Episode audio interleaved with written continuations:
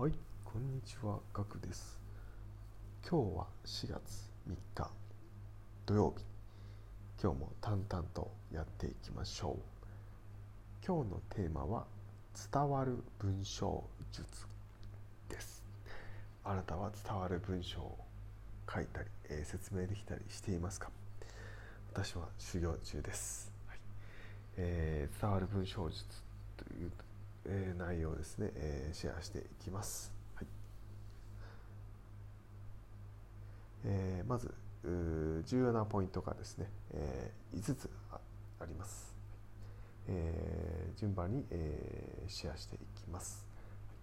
えーまず1つ目ですがあシンプルに書く2つ目、えー体験談を書く3つ目比喩を使う4つ目一晩寝かしてチェック5つ目、えー小学生でもわかる。はい、えーこの5つになります、はいえーちょっとですね、えー説明をしていきます。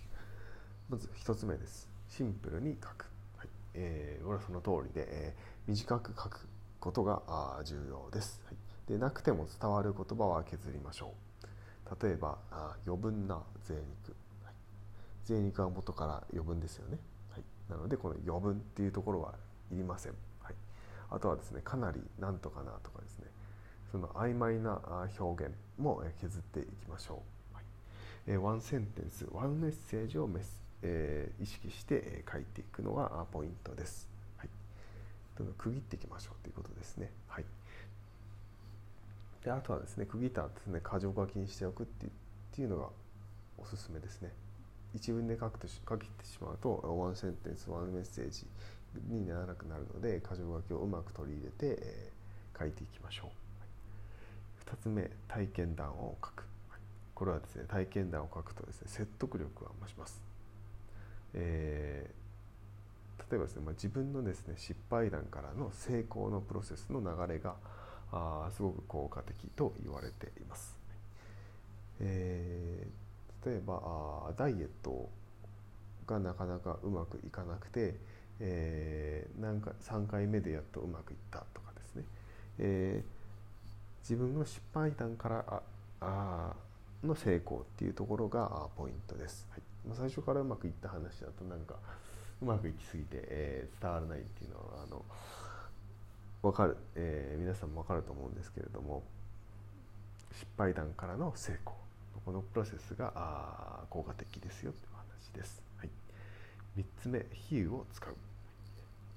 これはですね、えー例えばですね、えー怖い顔っていううことをですね表現するためにですね、えー怖い顔ではなくてですね鬼のような怖い顔。うんこちらの方がですねインパクトありますよね、はい。えーこのような使い方です、はい。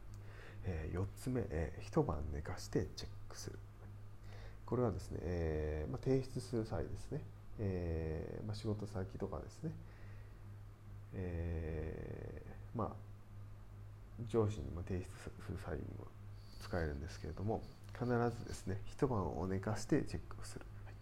えー作った直後だとですねえーとなんだまあ作った後疲れていたりですね、えー直後だとですね、まあ、これがもうベストだと思い込んでいる状況がありますのでかえーチェックが甘くなってしまいます。なのでですね一晩寝かして、えー明日あ出すそしてできればですねプリントアウトして紙でチェックをする、はい、そうするとですねまた、えーまあ、PC 上でチェックするのと紙上でチェックするのとですね、えーまたちょっと雰囲気が変わってですね、えーと見えないものが見えてくる、はい。チェえーチェックしてない箇所が出てきたりするので一晩寝かしてプリントアウトして紙でチェックするのが一番ベストです。できれば例えば自分以外の人にチェックしてもらうとさらにいいんですけども、まあえー最低限ですね一晩寝かして、えープリントアウトでとして紙でチェックするっていうのがおすすめです、はい。はい、最後5つ目です、えー小学生でも分かることを意識する、はい、